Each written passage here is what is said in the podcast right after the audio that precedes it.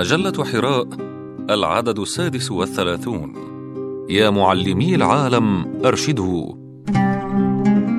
بقلم الدكتور محمد بابا عمي. أحيانا يعوزنا التعريض فنلوذ بالتوضيح. وأحيانا لا يجدي التلميح فنضطر إلى التصريح. وفي جميع الأحوال المقصد هو أن نلتقي في نقطة المعنى ونرتقي إلى علو الفهم والإدراك ثم الوعي. وخاصة لو تأملنا بجدية حالنا ووضعنا ما نحن فيه وما نحن صائرون إليه لا بعين الناقم ولا بعين البليد بل بنظر المسؤول الحديد وبمنطق عرض العمل على التفتيش والمفتش الأول خبير بصير عليم حكيم ثم يليه مفتش عليم حكيم هو صاحب الفضل علينا عليه الصلاة والسلام. ثم يعرض عملنا على كل قلب وعقل يغرس فتيله في محبرة الإيمان ويستنير من نور اليقين. أليس هو القائل جل من قائل وقل اعملوا فسيرى الله عملكم ورسوله والمؤمنون من المهم والأكيد أن نجتهد في فتح المدارس ومن الاجتهاد والصبر أن نداوم على سيرها وتحسينها. ومن الجهاد والهجرة أن نسمو بها رويدا رويدا نحو ذروة الكمال البشري. ولذا كان المعلم والمدرس هما رمز البطولة وعنوان الأمل. لكن الأهم من ذلك أن نديم المقصد والمعنى جنبا إلى جنب مع الشكل والمبنى. فلا يضيع من بين أيدينا هدف ولا رسالة ولا غاية حتى وإن لقينا حتفنا وتجرعنا الأمرين وذقنا المحنتين. فذلكم الرباط فذلكم الرباط فذلكم الرباط. في هذا الشأن ولهذا الغرض وبهذا النفس أطللت اليوم مرة أخرى على ملف التعليم وعلى التربة الخصبة لبناء الحضارة راجيا من القارئ الصدوق ومن العامل المشوق أن يتفاعل ويفعل لا أن ينفعل ويجبن أو يعرض ثم يبرر. فأنا أحسن الظن فيه وأثق في جنابه وأرجو النجاة من بابه وأبدأ مقالتي بهذه الملاحظة مستصحبا معلما خريجا وهو أحد الذين جلست إليهم طويلا وتشربت من معينهم سلافة الحق واعتقدت إمامتهم مع من سواهم بحق وبصدق وأعني به العلامة علي عزة بيجوفيتش رحمه الله تعالى برحمته الواسعة. فهو من مصادر المنظومة الأدلاء إلى جوار مالك بن نبي وفتح الله جولن وعبد الوهاب المسيري وغيرهم من الأئمة الهداة المهديين.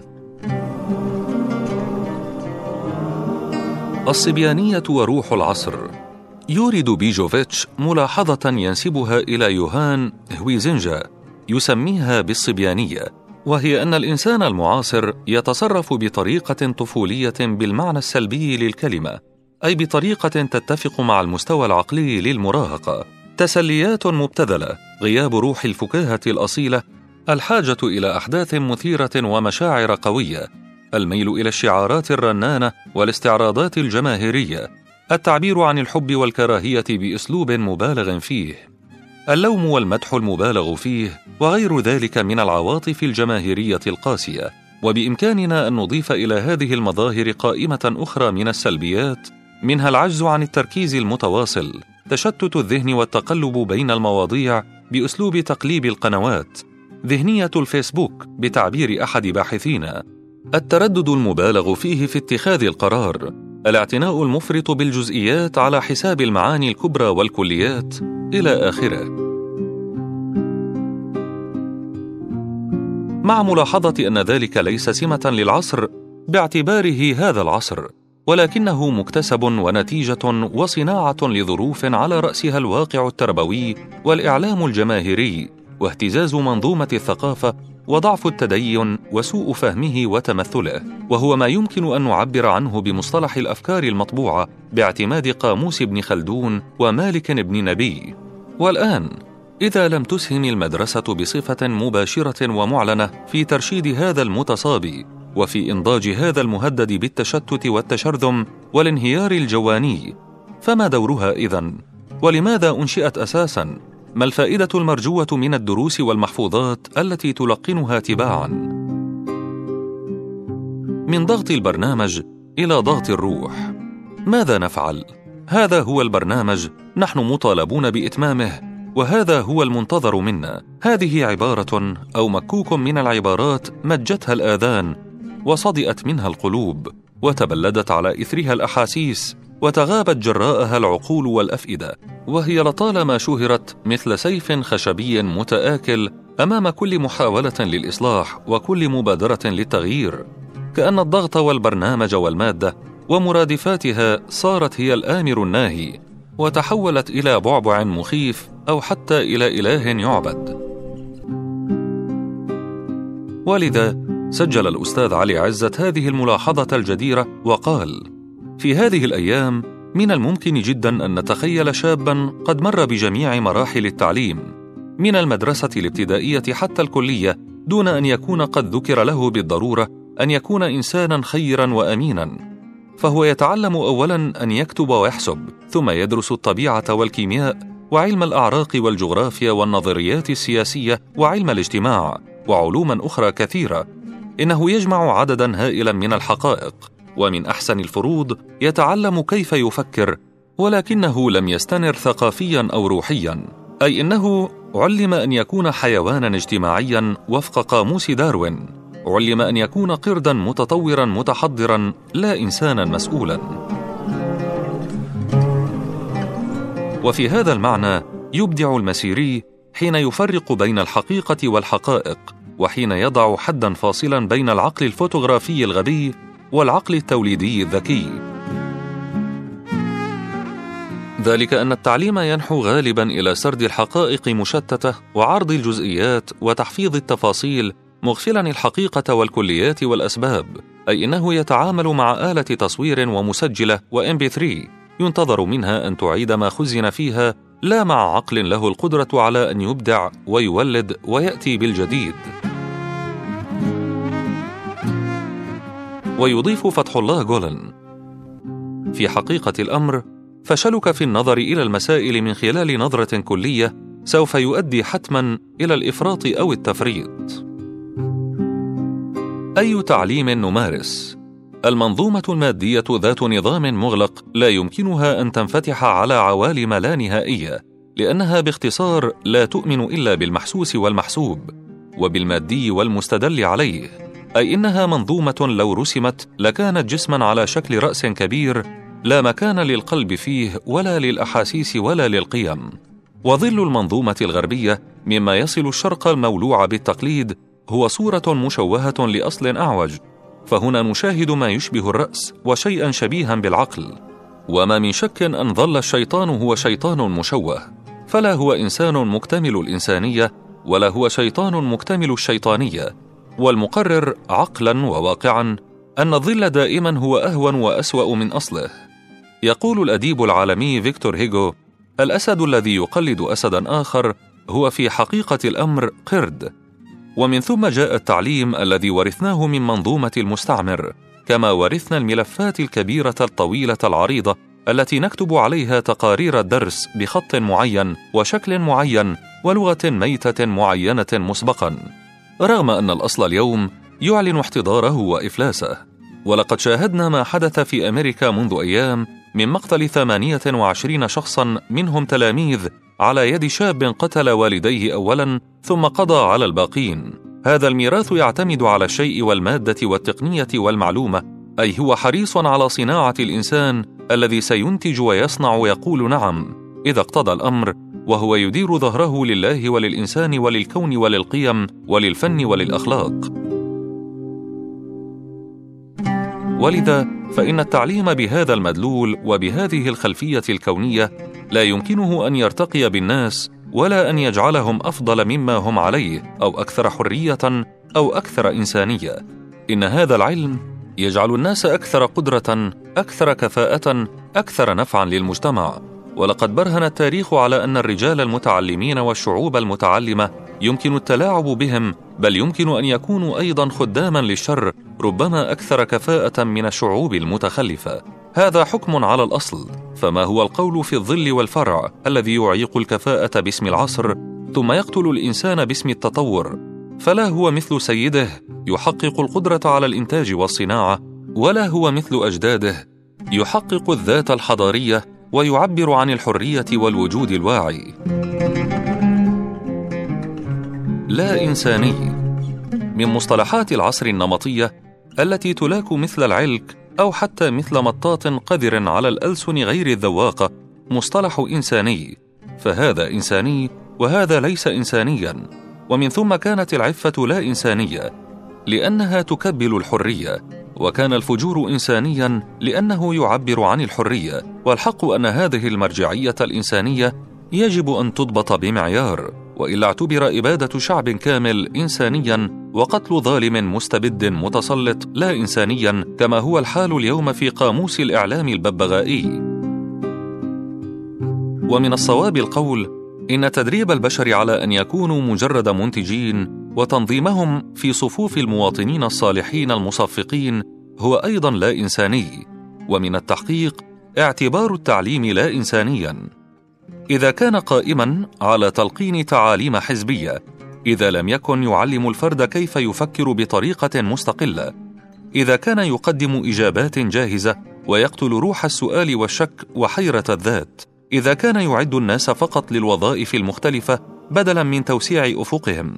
إذا كان يستعير الصاع من عدوه ليكيل دقيقه. إذا كان يفصم الإنسان عن ذاته ثم يلبسه ذوات مشوهة ويعرضه في سوق النخاسة أو على مسرح عرائس القرقوز. إذا كان مجرد بوق لنظريات وأطروحات جاءته من الغرب ومن الشرق بلا روية ولا مشاركة حسب المفهوم الخلدوني ولع المغلوب بالغالب. إذا كان يزرع إلى جوار المعلومة حزمة من اليأس والقنوط ويقنع التلميذ ظلما أنه حقير ودنيء وسيء الحظ وأنه لا يصلح لشيء ولا حتى ليرمى في الزبالة مثل القش. فلينظر كل منا كم هو تعليمنا إنساني وكم هو غير إنساني وكم نحن جادون أو غير جادين في أنسنة التعليم بروح ولقد كرمنا بني آدم. إحراق الروح بديلا عن الجسد. من منطلق الفهم الواعي ومن نافذة المنظومة التوحيدية الرشيدة يتقرر لدينا أن كل شيء يحط من كرامة الإنسان ومن شخصيته أي يشيئه يحيله إلى شيء بتعبير مالك بن نبي أو يحوسله يحوله إلى وسيلة بتعبير المسيري. كل ما كان سببا في ذلك هو لا إنساني بامتياز. مثلا من الإنسانية أن نعتبر الإنسان مسؤولا عن أفعاله ونحاسبه عليها وليس من الإنسانية أن نفرض عليه إرادتنا ونعتبر أنفسنا وكلاء عليه. والحق أن الرسول عليه الصلاة والسلام نفسه نفي عنه أن يكون وكيلا على أحد. وما أنت عليهم بوكيل. وما أنا عليكم بوكيل. قل لست عليكم بوكيل. وليس انسانيا أن نجبر أي إنسان على أن يتذلل حتى يصفح عنه باسم القانون أو المصلحة العامة أو حتى الأجر والمثوبة. لأن الذل ذاته حرام في عرف الشرع الحكيم. ثم إنه من الإنسانية أن يعاقب إنسان بسبب أخطائه وليس من الإنسانية أن يجبر على التخلي عن معتقداته أو التبرؤ منها. ولذا فهناك عقوبات إنسانية وعفو هو أكثر شيء لا إنسانية والقاعدة الكلية التي نستنبطها من هذا السياق ونسقطها على سياقات أخرى منها سياق التربية والتعليم والمدرسة والجامعة والمسجد والمنبر والمتجر والسوق. تأتي من الملاحظة الآتية. كان محققو محاكم التفتيش في الماضي يزعمون أنهم يحرقون الجسد لكي ينقذوا الروح. أما المحققون المعاصرون فإنهم يفعلون العكس يحرقون الروح ويبقون الجسد. والتعليم اليوم هل هو من النمط الأول أم هو من النمط الثاني؟ أم أنه يحيي الروح لأنها هي حقيقة الإنسان ويربي الجسد لأنه هو الحامل للروح ويخاطب التلميذ من جميع منافذه على حد تعبير المجدد محمد فتح الله جولان من قلبه ومن عقله ومن جوارحه ومن إلهاماته ووجدانه وذوقه إلى آخره. وإذا ما علمنا أنه في هوليوود توجد أكبر نسبة من الأطباء النفسانيين في العالم وأنه في صفوف الجامعات في أمريكا يوجد أكبر نسبة من المنتحرين تيقن أن الجسد الرشيق والعقل الجبار لن يغنيا شيئا إذا ما فصلا عن الروح وإذا ما أعدا للذة والمتعة الآنية المتناهية. فهل نعد تلاميذنا ليكونوا مثل هؤلاء؟ لنصدق أنفسنا. وقبل ذلك لنكن صادقين مع الله سبحانه وتعالى. لماذا هذه الوقفة؟ لا شك أن هذا النقد لا يقصد منه تعميم الحكم فنسبة الغلو في المادة والانفصال عن الروح تتفاوت من بلد لبلد ومن مدرسة لمدرسة بل من قسم لقسم ومن معلم لمعلم. ولا تنكر المبادرات الكثيرة التي تبذل هنا وهناك في الشرق وفي الغرب على السواء لكن نقدنا للحضارة أو لما يعرف بالتقدم المادي كما يقول بيجوفيتش. ليس دعوة لرفضها فالحضارة لا يمكن رفضها حتى لو رغبنا في ذلك. إنما الشيء الوحيد الضروري والممكن هو أن نحطم الأسطورة التي تحيط بها. فإن تحطيم هذه الأسطورة سيؤدي إلى مزيد من أنسنة هذا العالم وهي مهمة تنتمي بطبيعتها إلى الثقافة. وأقول لو قدر لي يوما أن أعود إلى مجال التنظير والتفعيل التربوي لحمدت الله اولا على ما تم ويتم من فعل إيجابي هنا وهناك. ولكن كذلك سأعمل على أن أؤسس مدرسة أو مدارس تتجاوز البرنامج والمقرر والشهادة مدركا أن ثمة قناعة من المحيط العام ترفض هذا المنحى ولكن سأحاول وسأجمع فيها بين التعلم والتأمل والتفكر وسأخاطب القلب إلى جوار العقل وسأجعل الحرية هي مدار الرحى وما من شك أن الوصول إلى هذا المطلب لا يمر إلا عبر التغيير التدريجي والمرحلية الواعية. ولذا أعيد وأكرر ليس هذا نفيا لما مضى ولكنه التذكير بأن الوقوف في أي محطة والانتهاء إليها هو بداية السقوط وهي نقطة العودة والانتكاس. وما من شك أنني سأفتح مدرسة لو قدر لي ذلك تخرج الناس على كتاب الله علما وعملا. وعلى منهج السنة الطاهرة موضوعا ومنهجا ثم على أساس الفهم الصحيح للأعلام الأدلاء اعتبارا وتمثلا. لابد أن تكون مدارسنا ذات نفس إيماني رباني وذات بعد إنساني كوني. ألد أعدائها الكره وضيق الأفق والتصنيفات الضيقة فلا هي بالمدارس الإسلامية في روحية باهتة ولا هي مدارس على نمط مادي أرضي. لكنها مدارس إسلامية بمعنى أن الإسلام يعني أن نفهم وأن نعترف بالازدواجية المبدئية للعالم الروح والمادة ثم نتغلب على هذه الازدواجية. وبحقيقة أن الإسلام لم يأخذ اسمه من قوانينه ولا نظامه ولا محرماته ولا من جهود النفس والبدن التي يطالب الإنسان بها وإنما من شيء يشمل هذا كله ويسمو عليه من لحظة فارقة تنقدح فيها شرارة وعي باطني من قوة النفس في مواجهة محن الزمان من التهيؤ لاحتمال كل ما يأتي به الوجود من حقيقة التسليم لله والاسم إسلام. ولعل المدارس الأولى سيكون أسماؤها حسب منطلقات مناهجها لا مجرد شكل وعمارة بل روح وعمارة مستقاة من هذه الأسماء الخالدة. مدرسة علي عزت بيجوفيتش مدرسة مالك بن نبي مدرسة فتح الله جولن مدرسة عبد الوهاب المسيري. ثم استدراك. مهلا. لعل الموجود بحول الله تعالى وهو في الطريق الصحيح سيحقق هذه المطالب ولسوف يرتقي هذه الأفق بل أكيد أنه سيفعل. والله تعالى معه وهو فيما نحسب لا يفرط في شيء. ويصل الليل بالنهار لبلوغ المقصد وتحقيق المراد. هنالك فقط لا حاجة للتفكير في الجديد ولكن الواجب يملي التركيز على التجديد. والتجديد والتغيير مفهومان ديناميكيان لا يتوقفان وإن كانا يرتكزان على محور ثابت وعلى مرجعية صلبة. ولقد والله ضربت مدارسنا أروع مثال من يوم نشأتها على يد رجال خلص مهاجرين رغم قلة ذات اليد وبعد الشقه ووهن الوعاء وهشاشة النسيج. ولذا أخص هؤلاء بالتحية مع شيء من الوزع القوي وأقول نعم ولكن. نعم لما تحقق ولكن ما بقي هو أكثر وأكبر. حتى نبسط الخير على العالم أجمع.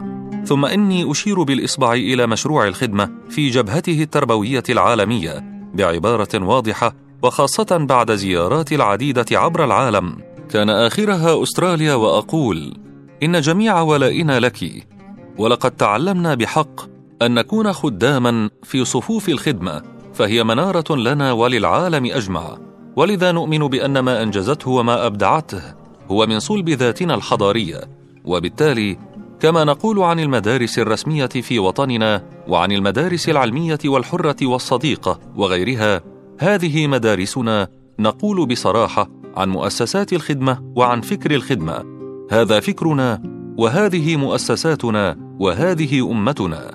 فالحمد لله أن أرانا اليوم الذي اكتحلت فيه أعيننا بمثل هذه الصروح الحضارية فضلا من الله ونعمة والله عليم حكيم. فضلا من ربك ذلك هو الفوز العظيم. سلامي إلى الإخوة القائمين على مؤسسات التعليم في جميع أصقاع العالم. ولا أقول لهم اليوم يا عمال العالم اتحدوا. فلقد مضى أوانها واهترأ بنيانها.